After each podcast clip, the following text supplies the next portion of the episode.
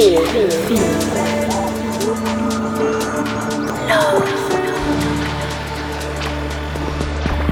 listen. It's Welcome Home Radio.